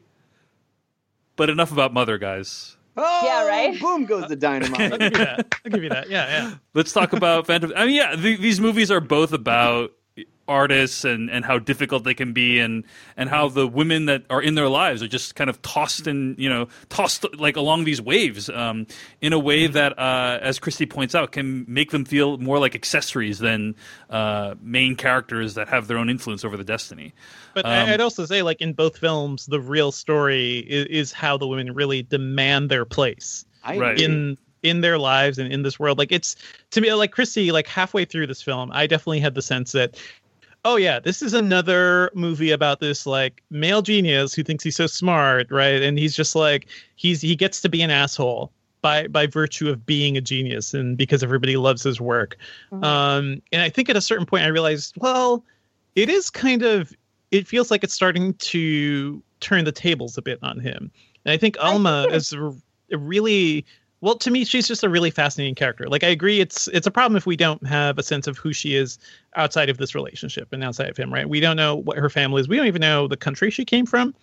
Um, but what I found really fascinating about her character is that she even from the beginning, like she's fascinated with this guy, but you look at that scene where, you know, during their first date, he puts her up on a pedestal and he starts measuring her for a dress, and she's like kind of uh, feel like she's kind of taken with it for a while.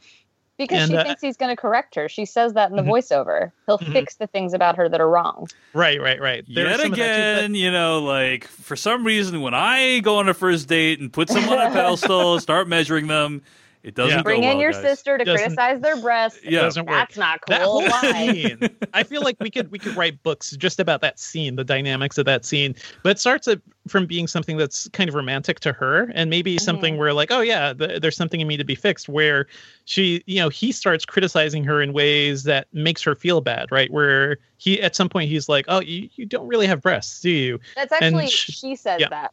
Si- Mhm. Cyril says that because it starts with like Cyril being critical of her, Mhm, mhm. which I think is kind of like it allows her to kind of dust Does that she? away as a red i'm pretty flag. i'm Yeah. pretty sure that was woodcock that It's that was the bit since thing I've seen this, but I do remember Cyril commenting on the breast because I thought like that was Mm. She that commented was on the just breasts kind of and like the red flag, girl, red flag. Yeah, He's like, oh, also here's my sister. She's going to talk about your tits. right right right and the belly too. She commented on the belly.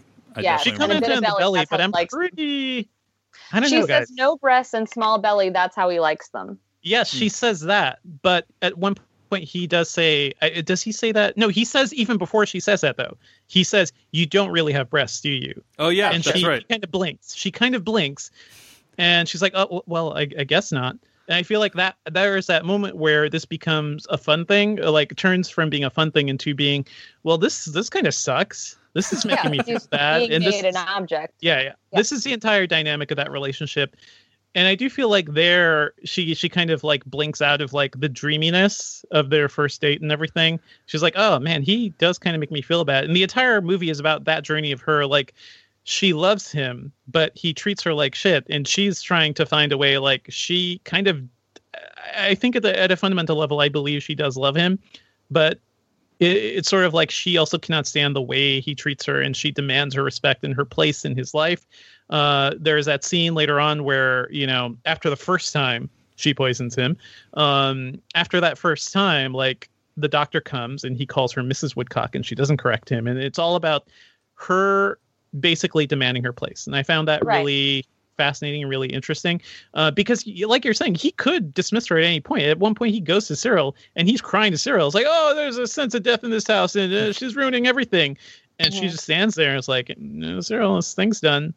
I think that their relationship and the way she grows a backbone and basically the way she learns to manage his basic infantile attitude um you know i found i found to be kind of empowering and kind of interesting but i could certainly see I think that's what's attempted. I don't Yeah. think that I don't think that he set out to, you know, make a hashtag problematic movie. I think that P.T. Anderson was trying to make a commentary on like, aren't these infantile men ludicrous? But then also mm. you cast Daniel Day Lewis. So it's like it's again, it's like the Jack Black and Polka King thing, where you cast someone who is so goddamn charismatic, it doesn't matter what you have him do. The audience is going to be on his side, right? It's kind of an unfair advantage, especially when as the Alma character, you cast somebody nobody knows. And she's getting rave reviews.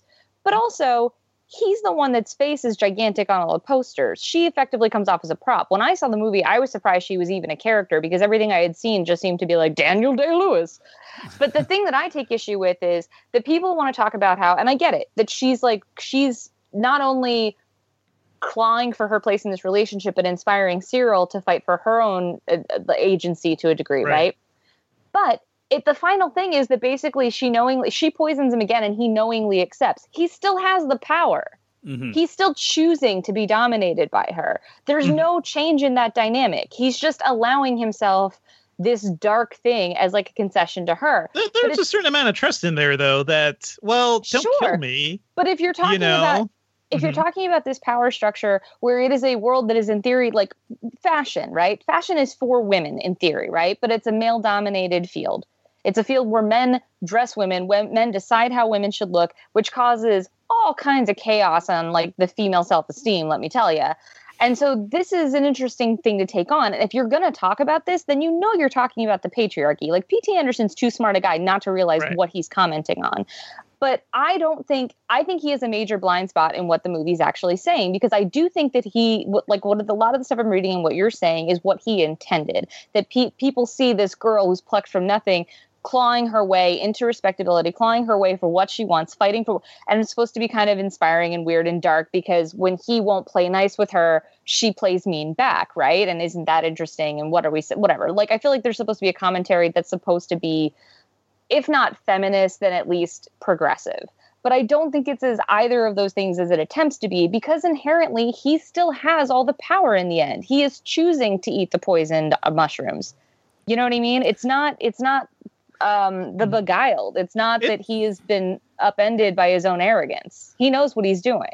Right. He does know what he's doing, but I think at that point, that acceptance, like that submissiveness, is certainly a thing where it's like, well, I am literally putting my life in your hands now, and he know like he kind of knows where this goes, and this could end up very badly for him. But I think the way he accepts it is really fascinating because at the beginning of the movie, this is a guy who won't accept bread being toasted too loudly. Right. Uh, And, so, uh, yeah. on, that note, I, I want to respond to that. Many, many thoughts to to what you have said. Um, I agree more with Kristy than I agree with you guys in, in your assessment of this movie. And Kristy, one of the reasons I, I wasn't a fan of this movie as much as I wanted to be uh, is because I didn't think it had the courage of its convictions. And what I mean by that is, I think that based on everything I had seen in this movie, uh, this relationship should have ended terribly. You know uh, that it, it like that uh, Reynolds Woodcock's uh, ways should have led to the unraveling of this relationship and been tragic Right. and painful. And um, this movie has a pretty big uh, mountain that it's asking you to climb, which is that moment when uh, Reynolds bites down on the mushrooms right at the end. It's a very like a lot of like there's a meaty sound when he bites to down the on Foley work in this film, by the way. Like just Yeah, everything. great, that great that sound. bite, all sorts of. Um, and uh, and I, I get what the movie's trying to do. It actually reminded me of this story called "Who Am I This Time" by Kurt Vonnegut. I don't know if you guys have read this short Mhm, story. yeah. uh, it was in Welcome to the Monkey House, and it's about these two uh, actors, a male and a female, who uh, f- like fall in love and get married, but they they don't have passion for each other, or they aren't able to communicate their passion for each other outside of playing roles in plays. So like at the, the you know the end of the short story is like they they're like in a play and they're kind of like reading lines and and their passion is real but they can't communicate outside. And i remember in high school reading the story and the teacher asking like uh, miss amende my english teacher asking like is this a happy ending or is this a sad ending? And it could easily be interpreted as either uh, and I think that's true of this movie as well. Like, is this happier ending or a sad ending? Is it is it happy that they've been able to find some kind of equilibrium, or is it sad that this equilibrium can only come when she is literally poisoning him and he is Right. weak and vulnerable, and that brings out a side of him that she likes and that uh, it seems he likes. Where I jumped off the train of this movie is I just didn't believe that he would actually subject himself to that. I thought like the character that I had seen would not allow himself to be inhibited in that way. I listened to Paul Thomas Anderson interview with Fresh Air, and he was saying how um, it- you know, he was inspired to make this movie because one day he was super sick, and his uh, partner Maya Rudolph looked at him with so much compassion, and he was thinking of like people. There's like workaholics, and there's workaholics who are like, Mhm. "Oh man, like if if only I could be sick, you know, if I could get into a car accident that could incapacitate me for a couple weeks, uh, that would be so great." Uh, because then I then I would not need to work seventy hours a week. But you know what? I don't think those people really mean it. Like when when people like that say stuff, you know, I know people in my office who work 70 hours a week. And I think they might say and joke around that like, "Oh, I would love being sick so I wouldn't have to work." But I don't think they actually feel that way. And this movie posits, what if they actually felt that way and I didn't believe it? So I, I don't know if that's the takeaway from the movie, though. no, I'm That- sure that is a separate story. Yeah. Oh, yeah. I, mean, I didn't take issue with that aspect because it's a mm-hmm. very heightened situation, and it, and just because they have a bad dynamic, I'm not asking for like you know a PSA ending that's like she should walk out on him. But what I'm saying Right, is just that like the female character is so undercut by the fact that she doesn't have a background, that she doesn't actually have any like she has chutzpah, she doesn't have agency, she has no power in this relationship. Like she only has the power he's willing to grant her. So in the end, to act like you know, like yeah, he's allowed her the little, like a little bit of power, and I get the argument about trust and everything, but it's still something where like he's choosing. Like he could choose to eat one bite of that and be done. He could eat the whole thing. Like it's still completely in his hands and his choice. But he and didn't so choose it the first time.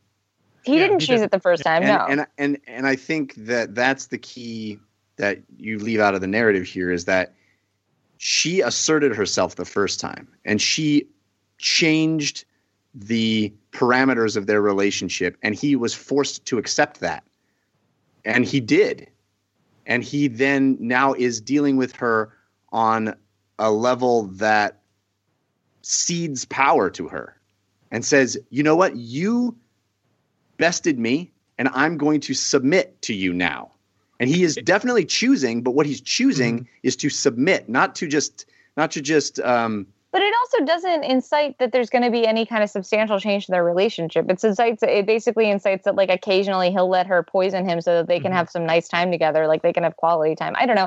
It's a I fucked up relationship. We don't know. yeah, yeah. It's not Well, great. like no, no, I'm not denouncing that. Like I, it's absolutely a fucked up relationship. I'm aware of that. I just I don't I think don't it is have- as one sided as you are painting it, though. I, I, I, I totally see your points, and I, I think that a lot of it is problematic in that respect. But I think the point of the movie, eh, the way I took it, was that it was attempting to subvert all the things you are saying.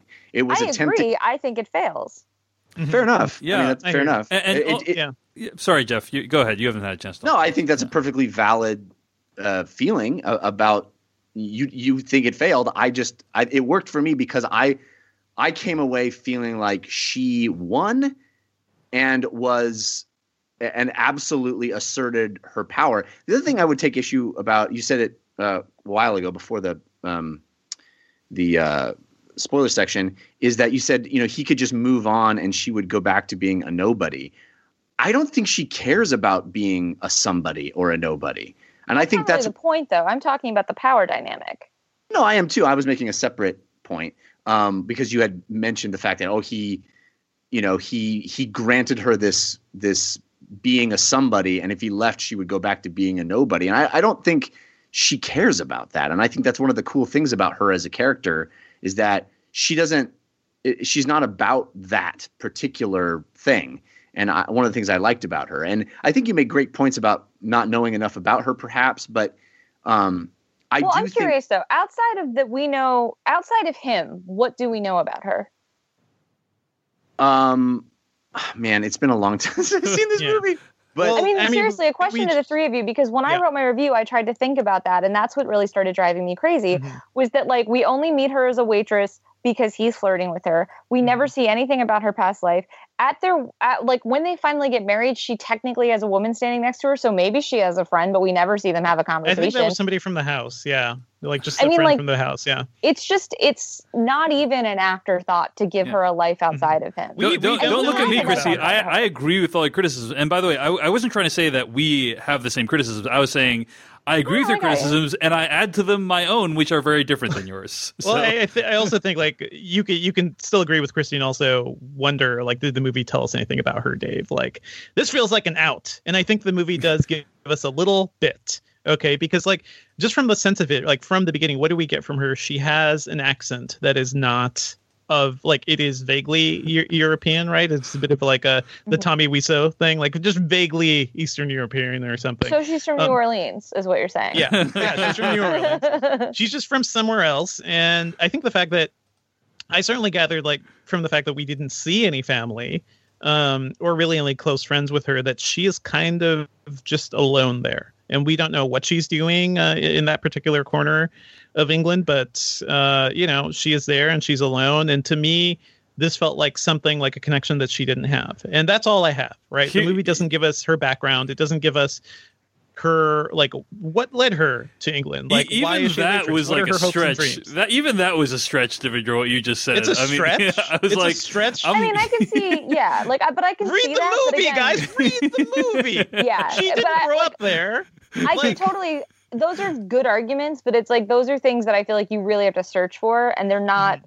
They're not concrete. Like if someone gave, like that's that's totally. It's an interesting argument. Sure. But it's like the films. That's really you having to scour for it, and that's kind of my problem. Is that like, if you want to make a movie about a couple, then give me two full form characters. And I think that he gave us one and then gave us an appendage who gets to kind of it's i mean she's effectively like any horror movie where like the arm that someone stitches onto their body like becomes Right, self-aware I mean, it, it depends on what you're Wow. expecting from the movie, though. Like, here's the th- here's the thing. Like, I totally agree. Like, if this is going to be a movie about like, oh man, this is what a true relationship is like, and a balanced relationship, and everybody gets what they want, um, you know, yes, let's let's see more of her. Let's see everything.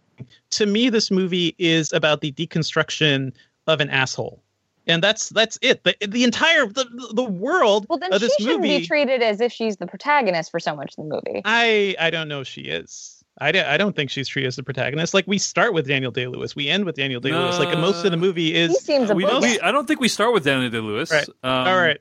Pretty sure it's her voiceover, if I recall correctly. yeah, Yeah. that's true That's okay. Yeah. You guys can read that however you want, but Mm-hmm. you're I'm I'm telling you what is in the movie, and you're saying he's the biggest character in the poster, and this movie is about this towering figure, this person who somebody will come up to in a restaurant and be like, "I want to be fucking buried in your dress." That uh-huh. is the kind of towering persona he is.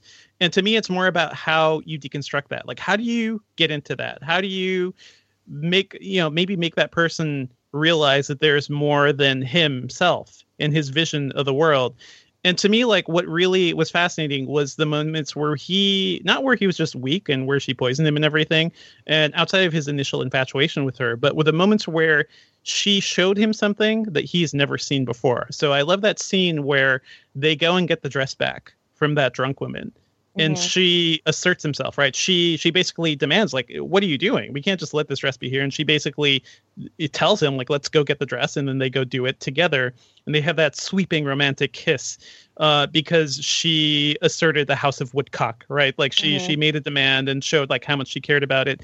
And to me the whole final sequence where he's eating the omelet uh, which sounds ridiculous now that i'm talking about outside of this movie but to me it's more like well okay i've never seen somebody go this far to be with me. And to me he feels like yeah he is a, he's a fucking brat. He is a spoiled brat who's used to having the world entirely his way.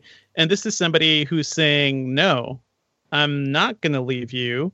I'm maybe going to push you harder than you've ever been pushed in your life uh, but unlike the mother that you can't stop thinking about and who haunts your you know your your dreams and your life uh, i'm not going away.